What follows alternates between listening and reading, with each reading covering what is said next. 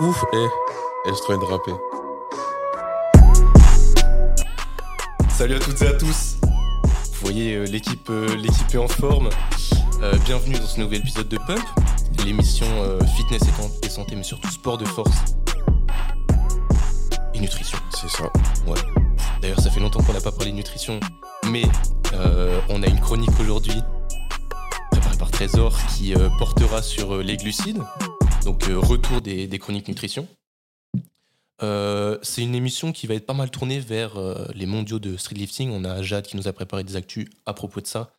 Euh, vous verrez qu'il s'est passé pas mal de choses intéressantes. On reviendra dessus au travers du versus pour discuter de, la compétition, de l'organisation. On a Teddy qui a un petit retour à nous faire puisque il s'est rendu sur place directement. L'envoyé spécial directement.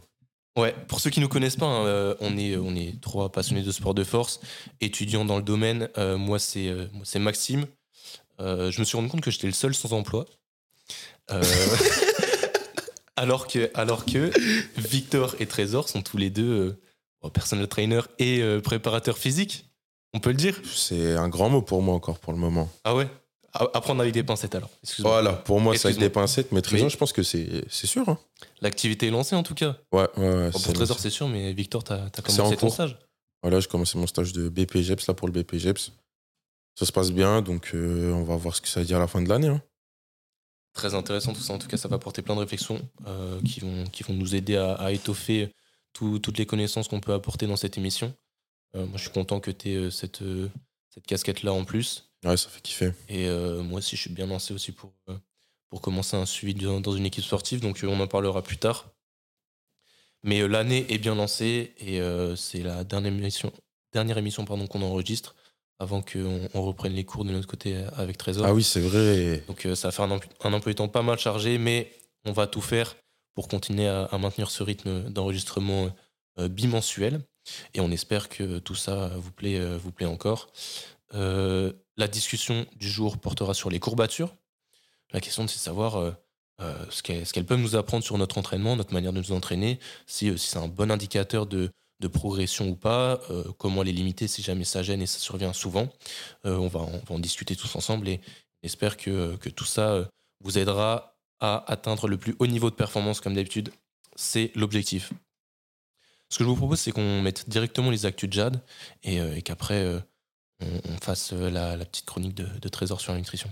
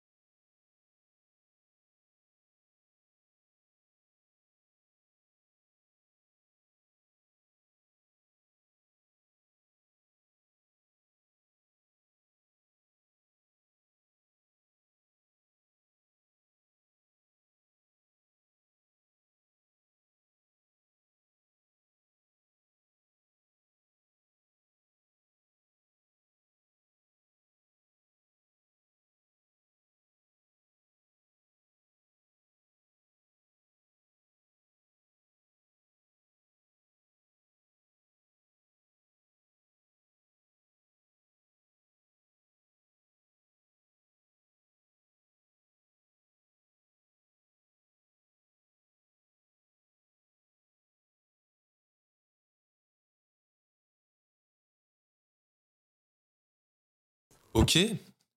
On vous l'a dit, hein, c'est des actus qui sont pas mal tournés vers Final Rep, puis c'est pas, pas mal d'autres choses aussi très intéressantes hein, au-delà du street lifting, mais ce dont on veut vous parler aujourd'hui, c'est surtout ces mondiaux-là. Donc, je vous l'ai dit, hein, on reviendra sur, sur, sur cette partie-là en fin d'émission. Là, on va passer sur la chronique de Trésor, la chronique, la leçon de Trésor. On va le, laisser, j'allais dire discuter, le laisser euh, s'exprimer pendant 5-10 minutes sans le couper. On, va écouter euh, sagement et après on va, on va rebondir sur euh, ce qu'il nous aura apporté. donc tu as décidé de nous parler aujourd'hui de, la place des glucides dans les sports de force, c'est ça? Ouais, c'est ça. ouais, du coup, je trouvais que c'était un sujet quand même relativement intéressant parce que c'est un macronutriment qui est relativement important quand même. Et, euh, au vu des dernières données aussi, bah, c'est quand même euh, une place et un déterminant, on va dire, de la performance dans les sports de force. Donc c'est quand même euh, une place très importante, je pense, dans la nutrition sportive, notamment dans les sports de force. Donc du coup, vraiment, pour commencer, bah, tout simplement, c'est un, composé végétal. Et, et, on a remarqué en fait que dans les, dans les entraînements en résistance notamment, eh ben 80% notamment donc de l'énergie euh, qui provient notamment donc de l'ATP qui, qui, est la monnaie énergétique euh, bah, universelle on va dire du, corps donc physiologique bah, provenait justement de la glycolyse donc justement bah, du métabolisme glucidique qui, euh, qui est donc vraiment une partie prépondérante de l'apport énergétique donc lors des, entraînements résistance et c'est vrai qu'on a remarqué aussi un certain impact négatif lorsqu'il y avait une déplétion glycogénique qui était importante notamment au niveau de la contractilité donc euh, lors de l'effort. Donc ça veut dire que ça va notamment impacter négativement la euh, capacité de production de force sur un exercice donné. Et donc ça pourrait potentiellement impacter aussi euh, bah, les gains en hypertrophie et l'adaptation hypertrophique derrière. Donc déjà ça c'est le premier point. ensuite bah, c'est vrai que ça c'est un point qui, est assez, connu euh, bah, tout simplement, c'est parce que les glucides, euh, il y, a, des cellules qui sont glucodépendantes, donc c'est-à-dire que c'est des cellules qui soit ne possèdent pas de mitochondries, donc notamment les globules rouges, donc qui ne peuvent pas du coup oxyder des graisses, donc qui sont dépendantes totalement de, des glucides, donc du métabolisme glucidique. Ou il y a aussi donc les neurones, donc là ça va être tout ce qui est relié au système nerveux, puisque en gros le, le les acides gras ne peuvent pas passer la barrière hémato-encéphalique, donc du coup bah, le, le métabolisme glucidique est euh, déterminant euh, et, important pour ces cellules-là. Donc ça, c'est un point qui est hyper important. Et du coup, bah, notamment par rapport à la, enfin, au transport sanguin, même de l'oxygène, et aussi par rapport à tout ce qui est fonctionnement, donc système nerveux central, qui sont vraiment importants, notamment dans l'exercice en résistance. Donc ça peut expliquer aussi cette importance, notamment au niveau du métabolisme glucidique. Il va y avoir aussi donc euh, bah, tout ce qui est relié au calcium intracellulaire. Donc ça, le calcium, on en a déjà parlé euh, dans, certains épisodes, mais c'est vrai qu'il est euh, très très important au niveau de la contraction, donc notamment par la fixation au niveau de la, troponine, ce qui va permettre de libérer un site actif, donc un site d'accroche pour euh, notamment bah, la myosine sur l'actine.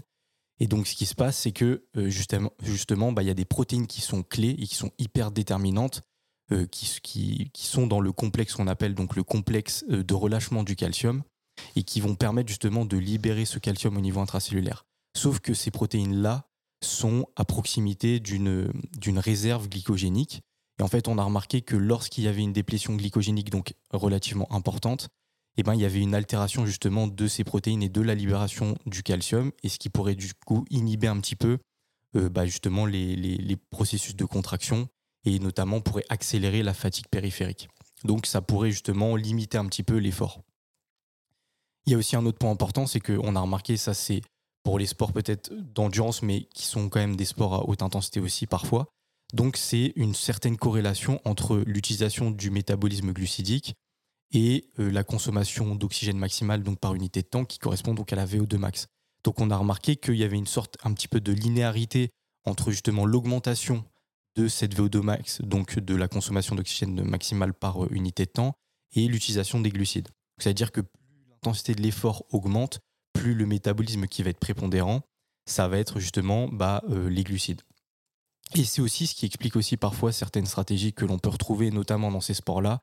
Euh, par exemple, bah, la stratégie du, régime cétogène qui a pour but justement, parce qu'on sait que la déplétion glycogénique est directement corrélée à la diminution des performances. Donc, en général, les athlètes vont utiliser cette stratégie pour essayer justement d'utiliser de manière un peu prépondérante au début de l'effort le métabolisme lipidique pour essayer donc justement de mettre en réserve un petit peu le métabolisme glucidique jusqu'à justement bah, retrouver le métabolisme glucidique sur la fin de l'effort pour justement pouvoir maintenir un effort à haute intensité tout au long de la durée.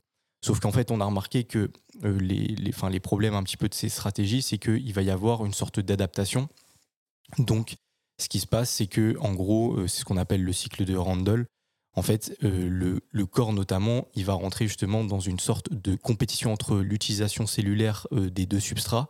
Et ce qui va se passer, c'est que justement, ça va altérer bah, justement le métabolisme glucidique et l'utilisation du glucose à l'effort. Donc le problème, enfin ça, ça s'explique justement par une altération au niveau euh, de l'exokinase. Donc c'est une des enzymes qui va être clé dans la glycolyse. Et ce qui se passe, c'est parce qu'en gros, il y a une accumulation de glucose 6-phosphate. Et du coup, bah, en fait, tout simplement, bah, le, il y a le métabolisme glucidique qui va être altéré. Du coup, on va se diriger plus vers le substrat, donc qui va être plus lipidique, donc l'oxydation des acides gras. Et donc, ça rend un petit peu compliqué, bah, justement, en gros, le, enfin, le maintien de l'effort à haute intensité. Donc ça déjà, c'est aussi un point qui est important. Il y a aussi le point qui va être relié euh, par rapport à l'exercice en résistance, ça va être surtout par rapport aux voies de signalisation. Donc ça, on en a déjà parlé. Excusez-moi. Donc ça, c'est surtout euh, relié par exemple à, la tension mécanique. Donc on le sait, il y a ce stress qui est apporté au niveau de la cellule, elle va le percevoir et directement, elle va enclencher donc une série de cascades de signalisation qui vont justement amener à la synthèse protéique. Sauf que pour justement euh, que ces voies de signalisation puissent euh, bah, justement euh, avoir leur rôle prépondérant, en fait, justement, elles vont dépendre de ce métabolisme glucidique notamment de la disponibilité des glucides.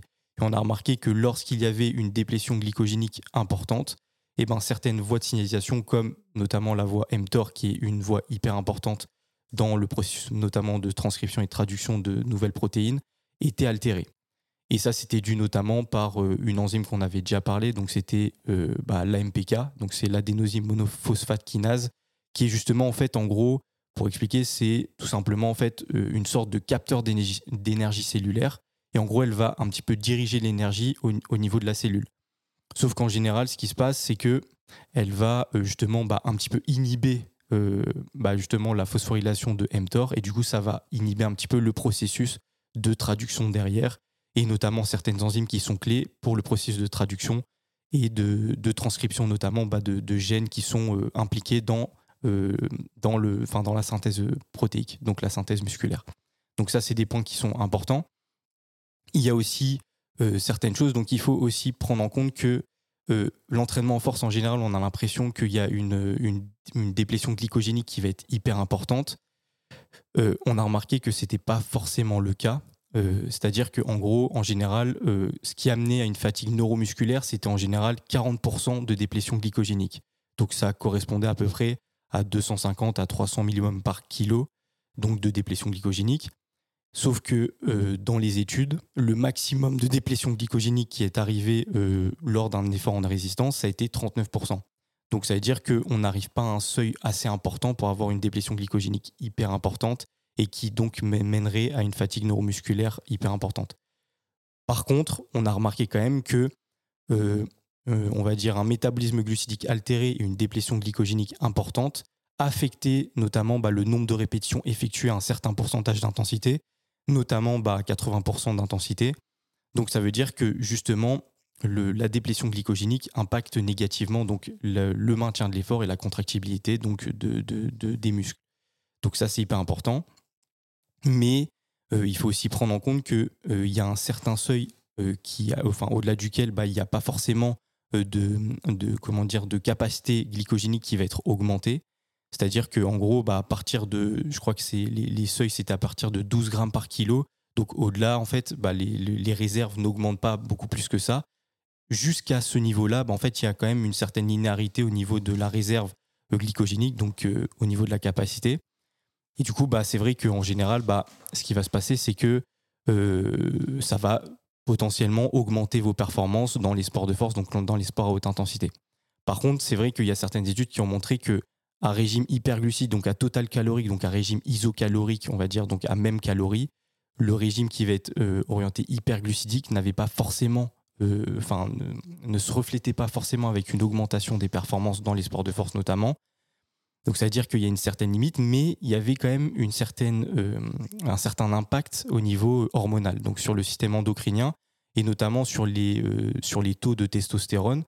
Sauf qu'on n'a pas forcément remarqué une totale corrélation entre le système hormonal et enfin, les gains de force et notamment les gains hypertrophiques. Donc c'est vrai que ça, c'est des, des, résultats qui sont, qui sont un petit peu à mettre, à mettre en réserve. Donc on n'est pas encore totalement sûr de l'impact du système hormonal sur ça. Donc c'est vrai, mais en même temps, euh, cela montre aussi que c'est pas forcément la plus grosse quantité de glucides qui va vous permettre d'augmenter vos, performances au maximum. Le but, c'est d'avoir justement de, pouvoir à chaque fois enfin, optimiser un petit peu vos réserves glycogéniques de base, mais de pas forcément dépasser le seuil initial, donc c'est-à-dire le seuil qui est maximal, puisque au-delà, vous n'augmenterez pas justement bah, vos capacités de réserve. Et c'est pas forcément parce que vous allez avoir un régime glucidique qui va être hyperglucidique que vous allez forcément augmenter vos performances. Ça va juste vous permettre potentiellement bah, de maintenir un petit peu l'effort haute intensité tout au long de la séance et en même temps bah, de, maintenir une certaine capacité de production de force. Donc ce que l'on recherche notamment par euh, justement la tension mécanique, notamment sur les exercices hypertrophiques, mais aussi sur la production de force maximale sur des mouvements spécifiques. Donc ça, en règle générale, c'est un petit peu, euh, euh, on va dire, tout ce qui concerne les, les, glucides au niveau des sports de force. Je ne sais pas, les gars, si vous, vous aviez Enfin, si vous connaissiez certaines notions par rapport à ça, ou si vous aviez des points à rajouter par rapport à ça. Ouais, ouais moi, toutes ces choses-là, ça me parle et euh, c'est intéressant parce que on revient beaucoup sur ça, hein, la déplétion glycogénique qui, enfin, on, l'a beaucoup dit euh, dans le podcast jusqu'à maintenant, la déplétion euh, glycogénique qui est pas assez importante pour qu'on recommande la complémentation en dextrose, maltodextrine, etc. pendant l'entraînement. Pour autant, moi, je me surprends ces derniers jours à la salle à préférer avoir une boisson euh, avec un petit peu de sucre et, de sel plutôt que de l'eau plate euh, parce que ça m'aide à m'hydrater plus, ça facilite l'hydratation. Mais donc là, ça se passe, enfin, je, place seulement tes réflexions là dans un autre contexte qui est de euh, si mettre du sucre dans votre boisson, ça vous aide à vous hydrater plus, alors c'est positif. Il ne faut pas se dire que vu qu'il y a du sucre, j'ai de meilleures performances. Il faut se dire que vu qu'il y a du sucre, je bois plus, donc l'hydratation est meilleure. Mmh. Donc j'ai euh, potentiellement de, de, meilleures sensations grâce à l'hydratation surtout, mais pas forcément les glucides. Et moi, c'est surtout ça que je, que je retiens par rapport à, toutes ces réflexions-là, parce que c'est vrai que mes séances sont pas assez longues et intenses pour que je, sente le, besoin d'avoir vraiment une boisson euh, à euh, calories, rien que ça, la, notion de calories pendant mmh, l'entraînement. Mais comment toi, est-ce que tu vois ça Comment est-ce que tu te dis que, enfin, jusqu'à quel point tu te dis que la boisson euh, peut s'avérer être un frein finalement plutôt qu'une aide si jamais elle est trop sucrée ou trop calorique? C'est-à-dire? Parce que, admettons qu'on euh, qu'on commence à prendre l'habitude de manger pendant la séance. Mmh. Euh, on est d'accord que l'afflux sanguin n'est pas concentré autour du système digestif, qu'il est plus concentré autour des, des, muscles, que donc la digestion est, moins bonne. Jusqu'à quel point est-ce que tu penses que ça peut avoir un impact négatif de manger pendant sa séance pour faire une forme de recharge glucidique euh, alors qu'on est concentré sur une activité euh, physique euh, qui, demande beaucoup de, demandes musculaires. Là, tu parles en termes de quantité. Ouais, c'est ça. ça. bah, en général, moi, ce que j'avais vu, c'était. mais après, c'était pas vraiment relié au sport de force, c'était plus relié au sport d'endurance. Et c'était bah, justement, bah, il y avait cette capacité qui ne dépassait pas 1,1 g donc par minute. Donc au niveau du métabolisme glucidique. Et c'est pour ça qu'en fait, c'est ce qui, ce qui, enfin, c'est ce qui expliquait un petit peu les stratégies de mélanger euh, tout ce qui était glucose et fructose, parce que comme il y a différents transporteurs, en fait, euh, la capacité maximale pouvait être augmentée si on ajoutait du fructose. Et du coup, au final, bah, comme ça allait être, euh, bah, au final, bah, du glucose, et donc cette utilisation du glucose allait être plus importante, puisqu'en fait, on rajoute du fructose et on augmente un petit peu la capacité maximale. Puisqu'en fait, on ne peut pas dépasser au niveau des transporteurs 1,1 g par minute Sauf que comme le transporteur du fructose il est différent, bah, si on amène du fructose, au final on a plus de glucose total, mais on a une capacité qui n'est pas dépassée. ok.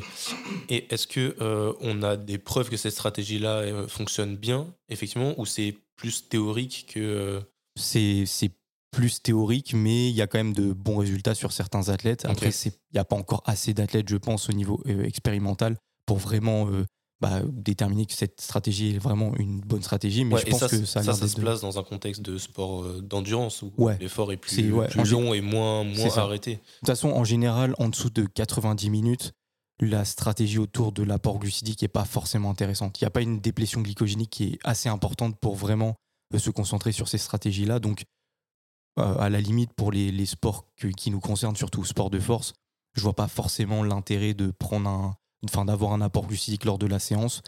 Par contre, pour les sports au-delà de 90 minutes, et en fonction aussi de l'intensité, même si en général, même lors d'un marathon, bah, l'intensité est telle que le métabolisme glucidique est prépondérant, là, ça peut euh, être des stratégies qui peuvent être intéressantes. Ouais, on est d'accord. Toi, Victor, euh, t'as jamais pris de boisson particulière pendant ton entraînement Tu t'es jamais dit non, Franchement, non, moi, c'est haut. Après, je sais que je tu vois, par exemple, les trucs Power, Powerade et tout, là. Ouais.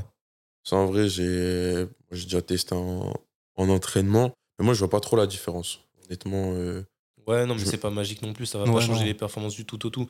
Moi, je pense, et on reviendra sur ça aussi par rapport aux voitures, je pense que ça peut avoir influence peut-être sur ce qui se passe après au niveau de la récup. Ah, le fait de bien s'hydrater. Et pour moi, là, c'est plus hydratation, donc euh, l'eau hein, euh, et euh, électrolyte. Et donc là, le Powerade, pour, pour le coup, c'est intéressant. Mais sinon, c'est vrai que les, glucides, il n'y a, pas de recommandation à faire par rapport à ça finalement. Parce que que vous en preniez ou pas, enfin, dans le cadre d'une séance de, musculation, il n'y a pas de, de, différence majeure. Donc il n'y a, pas de grosses recommandations à faire euh, par rapport à ça. Mais après, moi, de ce que j'ai vu, c'est là où il faut nuancer plutôt, c'est que, en gros, faut pas s'attendre avec l'apport glucidique à une, une, amélioration des performances forcément. C'est plus justement une, enfin, on va dire, essayer de retarder l'apparition de la fatigue. C'est-à-dire, voilà, c'est plus ça. C'est vraiment essayer justement de maintenir un certain niveau de force à une certaine intensité tout au long de, de ton effort, en gros. C'est plus ça le but de l'apport glucidique, donc c'est pouvoir maintenir un certain niveau de contractilité et en même temps aussi une, certaine capacité de production de force tout au long de ta séance. Mais c'est pas ça va pas forcément augmenter vos performances plus que ça. C'est pas c'est pas vraiment ça le, but de, de l'apport glucidique. Hein. Ouais, ça. Quand tu dis retarder la pression de la fatigue, c'est à quelle échelle? C'est pas à l'échelle d'une série où tu dis bah je non, la fatigue va apparaître moins C'est à l'échelle de la séance. Ok. Ok.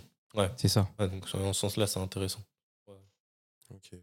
Après, bien sûr, enfin, c'est jouer un peu sur les mots parce que euh, la fatigue altère la performance. Donc c'est sûr que si, euh, si, on arrive à avoir un apport physique qui est assez euh, conséquent et optimal, bah forcément la performance va soit être maintenue, soit potentiellement augmentée. Mais c'est pas forcément ce qu'on recherche à travers ça. C'est surtout vraiment retarder justement l'apparition de la fatigue périphérique. Donc essayer vraiment de maintenir un certain niveau de force tout au long de la séance. Et ça c'est intéressant notamment justement pour tout ce qui est principe d'hypertrophie parce que plus on avance dans la séance, moins il va y avoir un recrutement d'unités motrices euh, conséquent, la production de force va être altérée, et il va y avoir aussi bah, potentiellement un stress index qui va être différent. Donc justement, ça peut permettre de maintenir un petit peu ce recrutement-là, le stress un petit peu maintenu, et justement bah, de profiter un petit peu des adaptations hypertrophiques euh, par la suite. Donc euh, ça, c'est intéressant. Ouais, dans la mesure où la, fatigue limite la performance, réduire la fatigue, c'est augmenter la performance. Exactement, c'est ça. C'est pour ça que c'est intéressant. Et petite question, je rebondis par rapport à ça. Qu'est-ce que tu penses de cette pratique qu'ont certains, euh, j'allais dire, euh, bodybuilders, mais non, tous les gens qui vont à la salle ou qui font des sports de force, qui prennent une banane juste avant leur entraînement? Est-ce que pour toi, ça, c'est une pratique qui est vraiment intéressante ou ça entre juste dans, le, cadre d'une superstition ou euh, d'une habitude, peut-être un, un coping qui permet de rentrer dans sa séance, de se conditionner, etc. Moi, franchement, là, au, vu des données, après, j'ai pas, j'ai pas pu, je pense, lire toutes les données, mais euh, je dirais que là, pour l'instant, je vois pas forcément euh, l'intérêt, si ce n'est placebo. Après, c'est, c'est bah, dans tous les cas, on l'a déjà dit, donc l'effet placebo, c'est hyper important. Mais à part ça, je vois pas, euh, je vois pas, je vois pas vraiment l'intérêt. Après, tout dépend. En fait, tout dépend de l'apport précédent. C'est-à-dire que si, par exemple l'athlète, par exemple, a eu un, enfin, est tout simplement à jeun, c'est-à-dire que c'est son premier rapport, ça peut être intéressant pour apporter une, certaine source de glucides en, en pré-effort. Par contre, s'il y a eu un apport euh, qui est euh, normal, c'est-à-dire avec un, je sais pas, peu importe le, enfin, l'heure de la séance, mais s'il y a eu un apport précédent qui a été normal, je vois pas forcément euh, l'intérêt d'apporter une, collation en pré, pré-effort. Après, tout dépend aussi des sensations. Il faut, faut, questionner l'athlète. Si vraiment la, fin, ça permet à l'athlète de, d'avoir une sorte de, feedback, de se sentir un petit peu plus en forme avant sa séance à, travers cette stratégie-là, bah, pourquoi pas. Mais il n'y a pas forcément d'intérêt plus que ça. Ouais, enfin, peut-être une stratégie pour contrer les potentiels euh, hypoglycémie réactionnelle que tu pourrais avoir euh, si tu es longtemps après un repas. Mais euh, il me semble que, je sais plus qui parlait de ça, qui disait que la banane avant l'entraînement, c'est une mauvaise idée parce que ça a limité la sécrétion de cortisol qui est l'hormone qu'on cherche à avoir pendant l'entraînement pour induire les, les adaptations. Et c'est peut-être cette piste-là qu'il faudrait creuser, du coup, plus que la, la mise en, place d'énergie. Mm. Encore une fois, c'est compliqué, hein, mais euh, le, le corps, c'est un- toute une synergie de, de- d'hormones, etc. Et pour la musculation, il y a beaucoup, de, de choses et de systèmes euh, à prendre en compte. Mais euh, c'était très intéressant de. De revenir et de préciser certaines choses qu'on peut répéter souvent sans forcément rentrer, euh, rentrer dedans. Mm. Toi, Victor, qu'est-ce que tu en retires de ces réflexions-là? Ah non, intéressant, mais moi je voulais savoir du coup, Trésor, euh, d'après toi, c'est quel aliment tu vois qu'il faudrait. euh, Parce que je sais que par exemple, il y a beaucoup de tennisman, dont notamment euh, Novak Djokovic, tout ça, tu vois, Mhm. qui durant leur match, bah voilà, mangent un petit truc. Et ce qu'ils préconisent souvent, c'est euh, un fruit, je sais pas si tu connais, les dattes. Mhm. Les dattes, donc, qui sont très fibreuses et pas mal en sucre et tout. Et je voulais savoir du coup, si toi tu savais quel est le meilleur fruit ou meilleur aliment pour un bon apport euh, glucidique. S'il y en avait un en particulier, Franchement, j'en vois pas un. Le pas? meilleur, c'est celui que tu connais, que tu digères Ouais. bien, que tu apprécies. Les dates, c'est effectivement des sucres que, que tu assimiles euh, relativement vite. Euh, mais euh, j'avoue que je saurais pas trop dire pourquoi préférer les dates plutôt que Ouais. Les, les, les bananes ou les jus de raisin, qui, à mon même- sens, sont les deux fruits euh, les plus intéressants parce que c'est du glucose. Quoi. Ouais. euh, glucose, digestion rapide, quoi, c'est, ça, ça passe vite. euh, Tu dans n'en le as sang. pas un en particulier qui fait la différence. euh. Après, c'est en fonction de chacun, quoi, surtout. Ouais, c'est ça, c'est les, c'est les routines des sportifs euh, de haut niveau. hein. Ça les aide à se conditionner. C'est des habitudes ancrées depuis longtemps, peut-être, mais Après, moi, j'aurais quand même tendance à surveiller quand même euh, l'apport glucidique, c'est-à-dire euh, et l'apport fibreux aussi, comme tu l'as dit, donc euh, l'apport en fibres euh, en pré-compétition, parce que Ouais. notamment bah, pour les troubles gastro-intestinaux ouais. et qui peuvent engendrer justement bah, des, des complications lors de la compétition. Donc vraiment ça, essayer de surveiller, essayer d'avoir voilà un apport glucidique, mais pas un apport en fibres trop important avant la compétition. J'aurais même tendance à, à limiter, voire même supprimer euh, dans, Ouais, les, dans le Dans les protocoles, c'est ça. C'est ça, dans les protocoles, c'est ce que tu réduis au fur et à mesure de ta semaine avant la compétition. Ok. Et il me semble qu'on t'avait partagé euh, le même document que moi euh, quand on avait un prépa physique au club d'escrime, où euh, c'est- ça reprenait ces principes-là.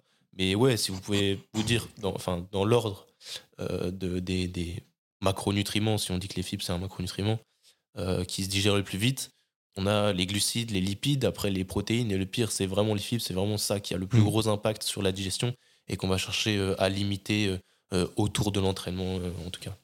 Ok. Merci Trésor pour cette leçon. Ah, le Merci son. à vous. Le, le retour des, des petits sujets nutrition, ça fait plaisir. en vrai. Ouais, franchement, ouais. J'espère qu'on va pouvoir en, en apporter euh, plein de nouveaux et plein d'intéressants. Mais ouais, si, si, moi, si tu veux bien résumer, euh, c'est quoi le conseil que les gens doivent retenir de, de toutes ces réflexions-là pour ceux qui font de la musculation et des sports de force? Bah, le plus gros, ça va être euh, bah, quand même essayer de surveiller votre consommation glucidique, c'est-à-dire euh, enfin, ayez des apports quand même conséquents. Bah, les recommandations, c'est enfin, le bon point de départ, c'est 3 grammes par kilogramme de poids de corps en termes d'apport glucidique. Donc ça, c'est déjà un bon point de départ pour justement bah, euh, maximiser un petit peu vos réserves et votre capacité euh, de travail à l'entraînement.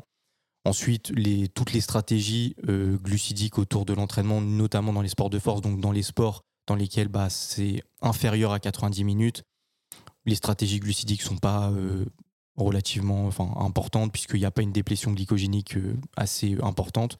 Donc bah, laissez ça de côté, euh, vraiment essayez de vous concentrer sur l'entraînement et pas plus. Et vos apports euh, bah, journaliers sur l'apport glucidique, protéique et lipidique et même en fibres. Et, euh, et à part ça, bah, euh, à part ça, je pense que c'est déjà bien. en Ouais, résumé. ouais, ouais. c'est bien, plein de conseils, plein de conseils euh, à appliquer euh, dès maintenant à vos entraînements. Donc euh, on espère que ça vous a aidé et même que ça vous aidera à, à mieux orienter les gens qui peuvent s'entraîner autour de vous. hein. Euh, la musculation, euh, dans la mesure où ça peut se commencer sans club, sans coach, euh, il y a beaucoup de gens qui se retrouvent à demander des conseils à, à des copains, à des proches, à des gens qui y vont depuis plus longtemps. Donc si vous êtes dans ce cas-là et que vous pouvez aiguiller autour de vous, c'est c'est très intéressant aussi. Euh, Est-ce que vous êtes chaud qu'on passe sur la discussion pour les courbatures? Allez. Allez. Ça part. Qu'est-ce que vous entendez par courbature, vous?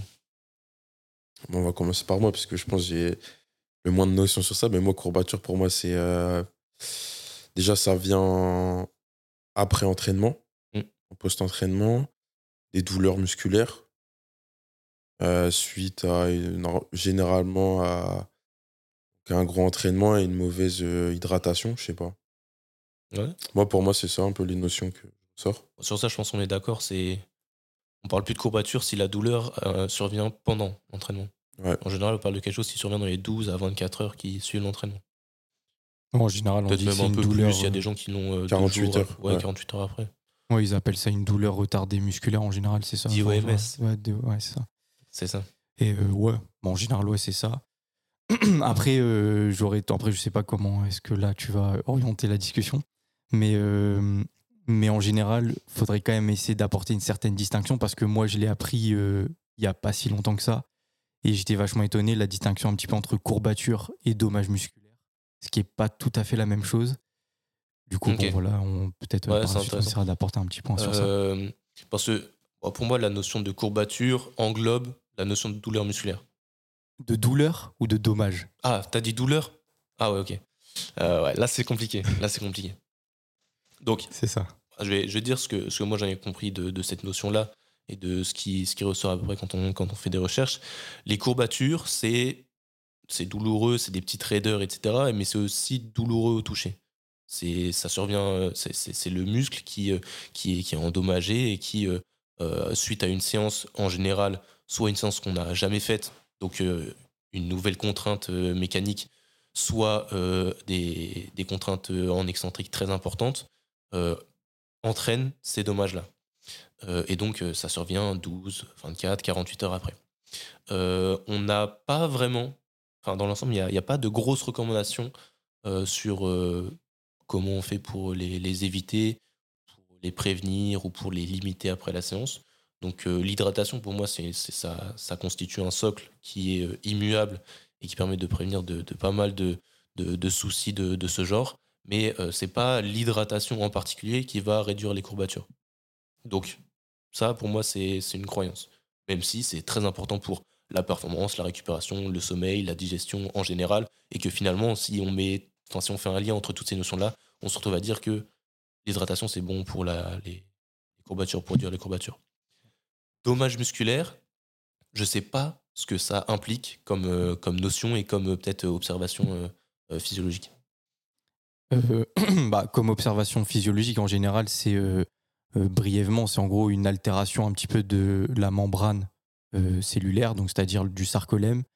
Et donc euh, bah, derrière, bah, c'est une altération un petit peu euh, au, au niveau de la, de la fibre musculaire. Donc ça, c'est vraiment les dommages musculaires. Et euh, par contre, les courbatures, euh, je vais dire ça parce que par exemple, euh, pour directement expliquer, pour que ce soit concret, en général, par exemple, on va prendre un cas de fibromyalgie c'est euh, par exemple des patients qui vont avoir des douleurs justement euh, au niveau musculaire, mais qui n'ont pas de dommages musculaires, c'est-à-dire qui n'ont pas une altération au niveau du sarcolème. Donc ça déjà, ça a été une, euh, hypothèse, même un exemple qui a montré qu'il y avait justement une distinction à faire entre bah, la douleur et les dommages, puisque les deux ne sont pas forcément corrélés. On peut avoir de la douleur puisque c'est une sorte de sensation, expérience sensorielle euh, c'est-à-dire que voilà, il, peut y avoir cette douleur, mais pas forcément avoir de dommages. Et par exemple, enfin, la douleur, notamment la douleur au niveau des courbatures, elle s'expli- s'explique simplement. Enfin, on va essayer de, je vais essayer d'expliquer ça euh, brièvement. En gros, ce qui se passe notamment, par exemple, pour l'excentrique, enfin, ce qui crée en général euh, des dommages musculaires et parfois aussi des courbatures. Mais ce qui va se passer, c'est qu'en gros, il va y avoir une, euh, une hyperperméabilité, en gros, de la membrane. C'est-à-dire qu'il va y avoir, en gros, beaucoup euh, d'ions calcium, en- enfin, l'occurrence, qui vont circuler donc au niveau intracellulaire et euh, aussi du sodium. Et en fait, ce qui va se passer, c'est qu'il va y avoir une réaction euh, physiologique classique. C'est en gros une sorte d'inflammation. Et du coup, il va y avoir des macrophages qui vont justement bah, combattre cette inflammation. Et derrière, en fait, tous les résidus intracellulaires et même les résidus donc produits par les macrophages vont altérer et vont, vont venir impacter ce qu'on appelle la terminaison, terminaison pardon, nerveuse qui, est, euh, qui innerve le muscle. Et en gros, c'est cette compression de ces terminaisons nerveuses qui crée ce schéma douloureux. Mais ça veut pas, enfin, c'est pas parce que, euh, en gros, cette terminaison, certes, cette terminaison nerveuse est impactée que forcément il y a des dommages musculaires. Ça veut pas dire que le sarcolème est forcément impacté. C'est pour ça qu'il y avait cette distinction à faire. Et c'est et c'est là aussi bah, que, que l'on différencie un petit peu les courbatures des dommages musculaires, même s'il y a quand même une certaine corrélation, parce que en général, lorsqu'il y a dommage, il y a tout de même quand même des courbatures et du coup bah, une sensation douloureuse. Ok. Ok. Et euh, ouais, donc est-ce que on peut avoir des courbatures sans dommage, euh, si j'ai bien compris? Oui. Ouais. Bah, justement dans le cas de fibromyalgie. En gros, bah, c'est- il y a une, sensation de douleur au niveau musculaire, mais il n'y a pas forcément de dommages et donc d'altération au niveau du sarcolème. Ok, moi je rebondis juste sur euh, une notion qui m'a fait penser à, à, ce que tu as dit, Victor. C'est euh, là, tu as parlé d'inflammation, Trésor. C'est peut-être cette piste-là qu'il faut creuser pour réduire les, les, les, douleurs et les gènes occasionnés par l'entraînement euh, au niveau de ton alimentation et ton hydratation. moi, j'aime bien la ceinture et j'en parle souvent. Ceinture. La ceinture, ça, ça participe à, réduire l'acidité induite par l'entraînement. Euh, tu as tout ce qui est nutrition anti-inflammatoire aussi qui est intéressant. Euh, et c'est, c'est intéressant parce que du coup, si on va à l'extrême pour stopper l'inflammation, on a les notions de, de, bain froid, de bain froid et de, cryothérapie même, mmh. qui, dans notre cas, ne sont pas recommandés. Pour l'entraînement en résistance, la prise de masse musculaire, euh, c'est une méthode de récupération qui n'est pas recommandée, même si ça induit euh, beaucoup de, dire, de, de, de, résultats de, détente, de, euh, enfin, niveau musculaire, on se sent mieux en général, mais euh, pour la progression en musculation, on ne le recommande pas. Ah Parce que niveau inflammation, il me semble que niveau inflammation, en fait, ça, ça empêche les adaptations de se faire. Donc, même les douches froides, euh, si vous faites de la muscu, c'est pas, pas recommandé. Donc, l'inflammation, on peut la limiter si on a des grosses gênes, des grosses douleurs. Euh, de là à la stopper, enfin à la stopper, euh, c'est à prendre avec des pincettes, hein, on ne stoppe pas vraiment l'inflammation avec la cryothérapie, mais de là à utiliser des méthodes qui sont aussi radicales, non. Mais par l'alimentation, on peut essayer de réduire peut-être les, potentiels euh, gènes et douleurs qu'on aurait à l'entraînement. Et donc, ceinture, mais aussi alimentation anti-inflammatoire. tout de suite, je pense à oméga 3, mais il y a beaucoup d'autres choses. Hein. pour moi, la base, la, base à retenir si on veut éviter une alimentation trop inflammatoire, c'est euh, bah, favoriser les, les oméga 3, donc euh, les, les, graisses polyinsaturées, euh, limiter la, la, viande rouge, limiter tous les aliments qui sont trop raffinés, donc sucre blanc, pâte, pâte blanche, etc. Et avoir un maximum de, de fibres. Et dans l'ensemble, ça, c'est déjà des premières pistes qui aident à limiter l'inflammation par l'alimentation. Donc, Après, il y a une, une, petite stratégie qui est aussi intéressante par rapport aux courbatures. Et ça, c'est dans les c'est certains papiers, là, derniers papiers qui sont sortis, c'est Mathias Soulol qui en avait parlé. Par contre, on ne sait pas vraiment pourquoi, c'est-à-dire qu'on ne connaît pas vraiment l'explication, mais euh, il semble que justement une contraction, donc je crois que c'est 24 à 48 heures, il faudrait revérifier, mais on pourra euh, mettre sur la vidéo YouTube bah, le, papier pour que vous puissiez euh, vérifier. Mais je crois que c'est 24 à 48 heures avant un effort, par exemple, de type excentrique, donc qui peut potentiellement causer certaines courbatures et aussi des dommages musculaires on a remarqué que faire un effort isométrique en excentrique ou même en concentrique, ça permettait justement de diminuer euh, cette euh, sensation douloureuse. En isométrique? En isométrie, ouais. Ok.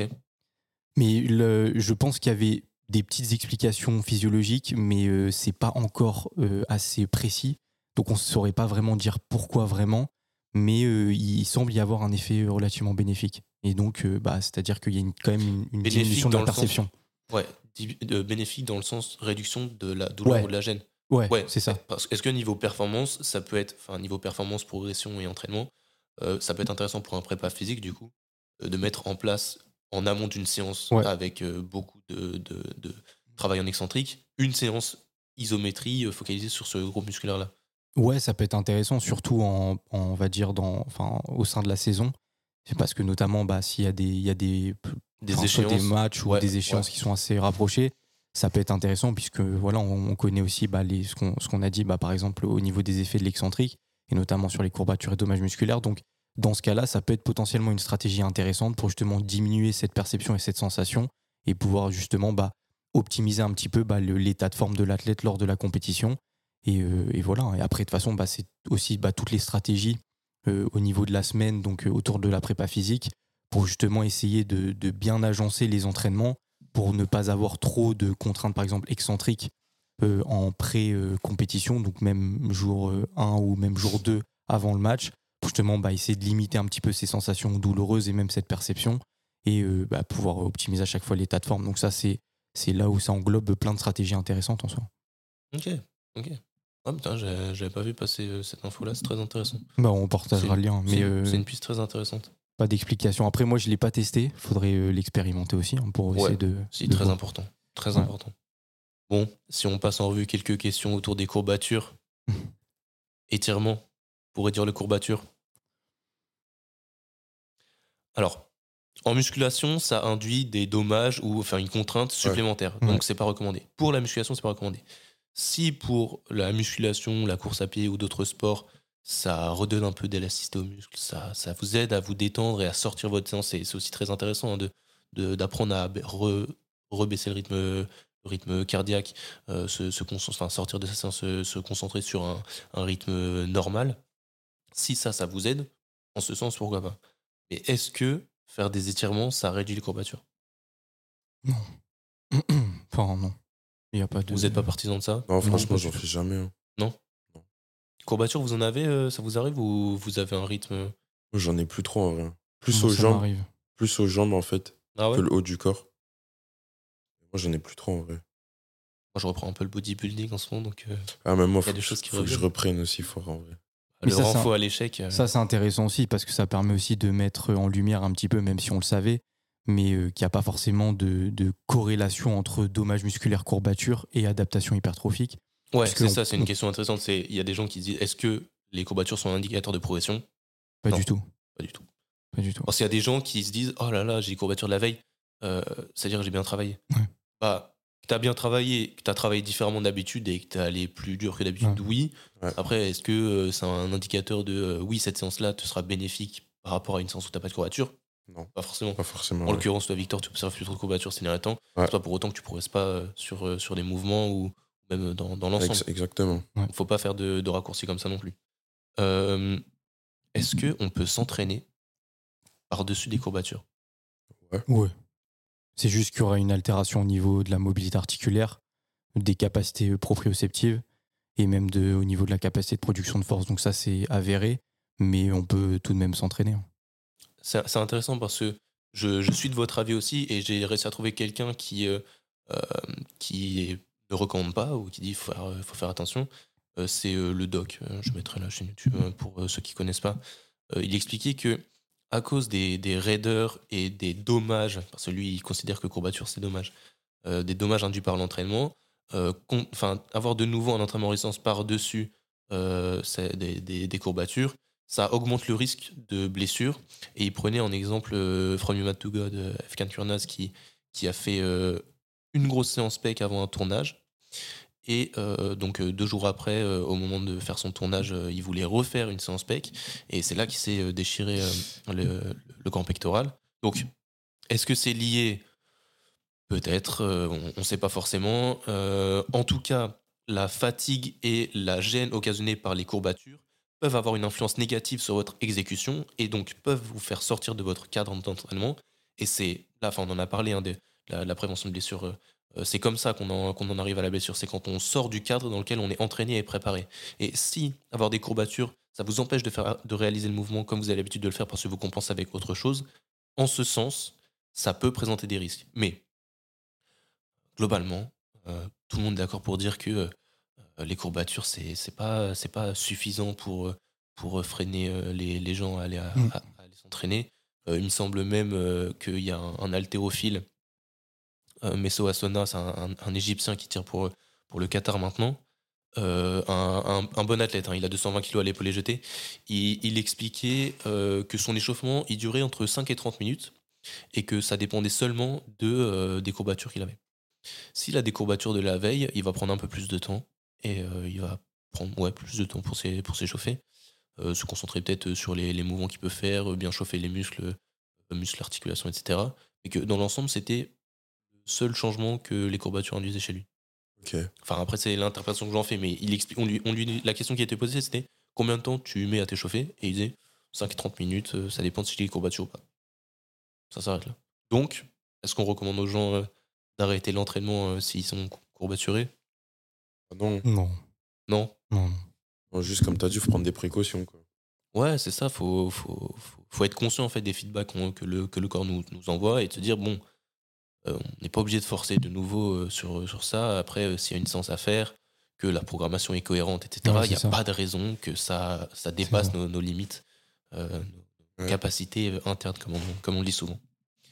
Euh, donc, à part l'isométrie, vous n'avez pas de, de méthode magique pour réduire euh, les courbatures en, en amont? Et, en, et en aval de- de- d'une séance euh, d'entraînement, est-ce qu'il y a, il y a des choses à faire? Ouais, ça va être surtout ça. dormir. Les choses simples. Ouais, les choses simples. bien dormir, bien, bien s'hydrater avec la ceinture et puis on est reparti. hein. Il y a quelqu'un qui me disait euh, qu'il prenait des protéines surtout pour réduire les courbatures. Ah ouais? Ça vous parle ce genre de réflexion? Non, franchement.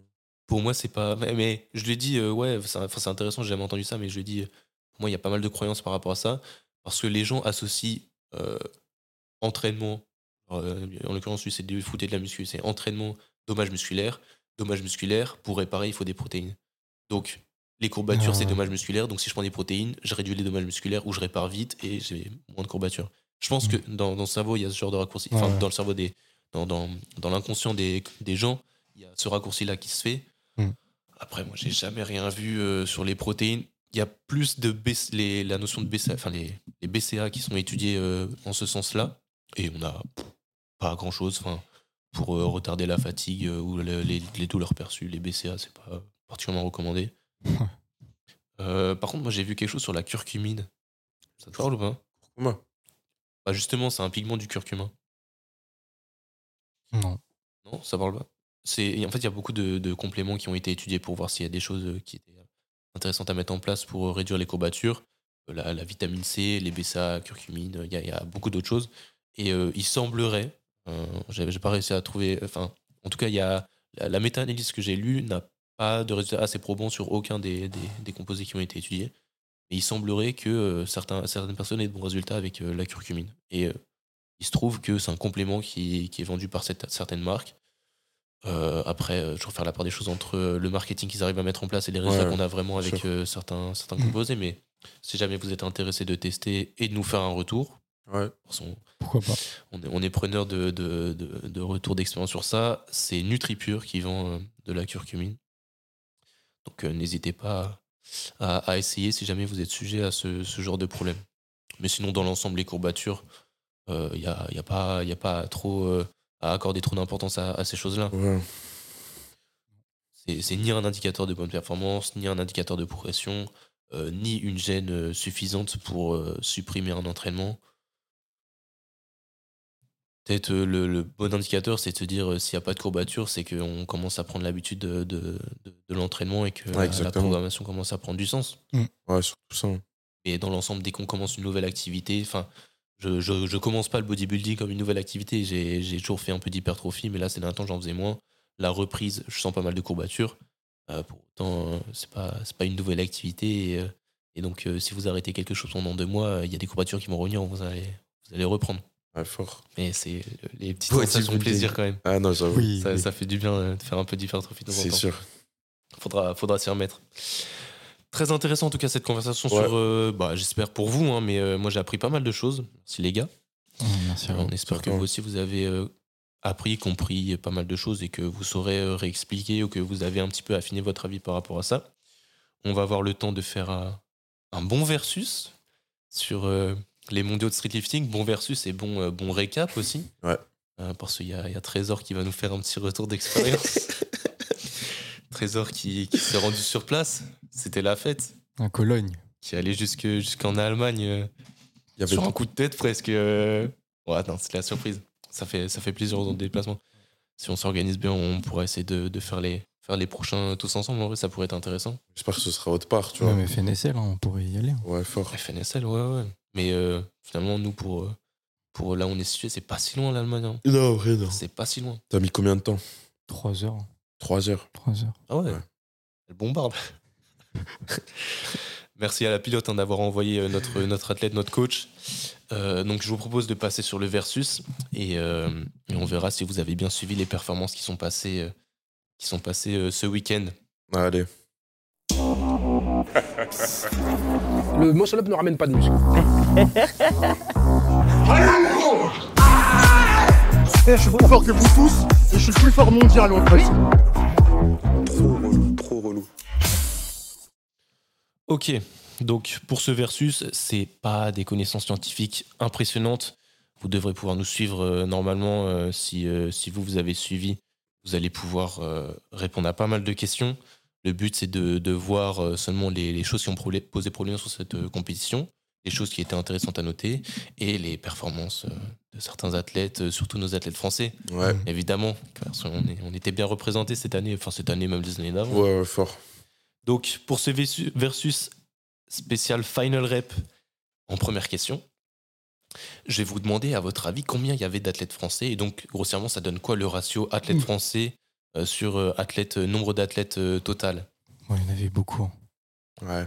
En sachant que c'est compliqué de tout compter euh, et que euh, je me suis basé sur les, les, les athlètes qui étaient euh, validés euh, euh, dès le début de la compétition, avant même le début de la compétition, des- c'est des, des choses qui ont été annoncées sur le compte Instagram de. D'accord. Donc, même, donc les- même les blessés et tout ça qui étaient censés y aller, tu les as comptés. Ah ouais, C'est ça, c'est ça. Ok. C'est bien, il a bien suivi. Il est conscient de, de euh, toutes les petites vis euh, de mes questions. bon, du coup, combien d'athlètes français à votre avis Je dirais 12. Ouais. C'est un juste prix là? Ouais, un peu. Ouais. Moi, je dirais, allez. Ah, T'es chaud 12 en vrai. hein. Moi, je pense qu'il y en avait 15 Ok, sur combien me- d'athlètes total Je me tâtais aussi. sur 15. 90. Effectivement, il y en avait 90. 12, tu restes sur 12 Ouais. Bah, je voulais dire 15, mais non, 12. En vrai. Non, on avait plus en vrai, je pense. Yeah Ah ouais. Let's fucking go. 22, putain. 22, hein 22.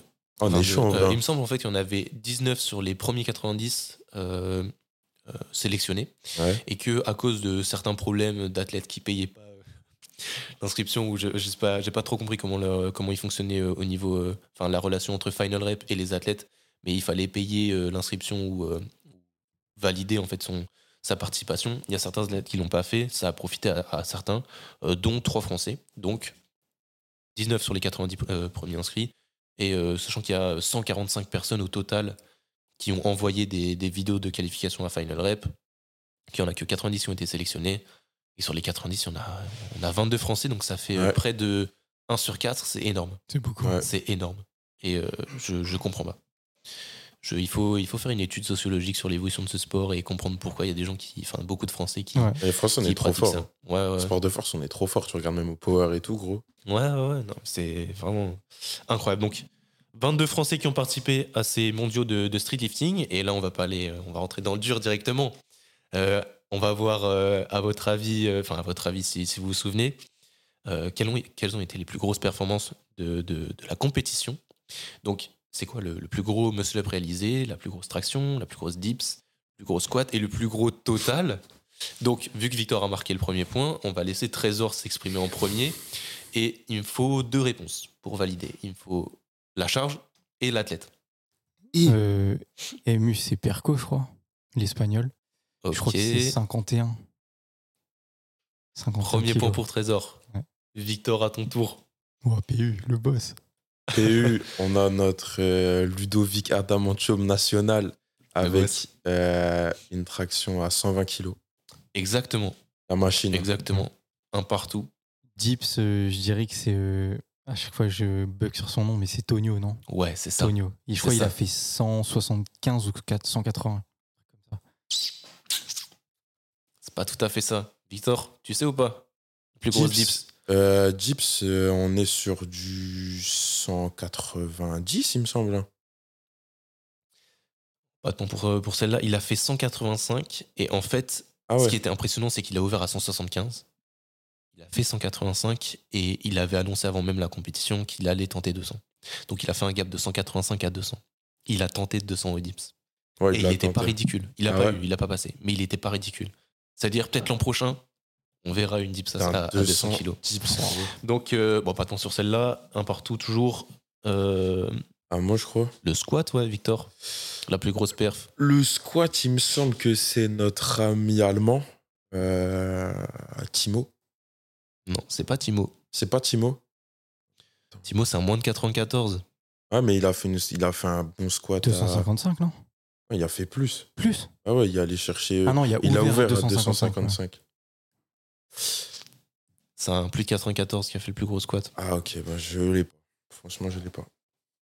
Parce que plus de tu l'as pas non plus 94, Non, j'ai- je t'avoue que personne regardait. Euh...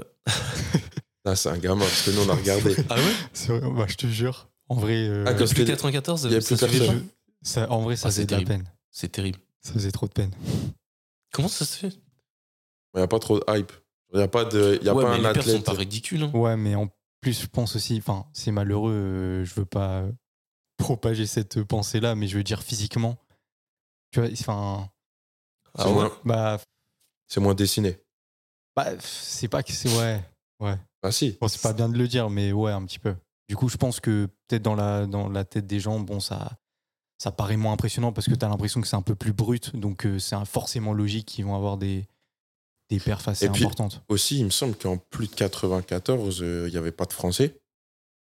Euh, Non, c'est vrai. Il n'y avait Ouais, pas de de français. vrai. Donc la hype française, parce que nous, les Français, là, quand on regardait sur le live et tout, euh, franchement, il n'y avait que des Français dans le chat et tout, tu vois. Ouais, ouais. Ouais, d'ailleurs, que c'est ça qui me fait rire. C'est euh, dans les, les bonnes résolutions qu'ils vont prendre pour le- le- la prochaine édition.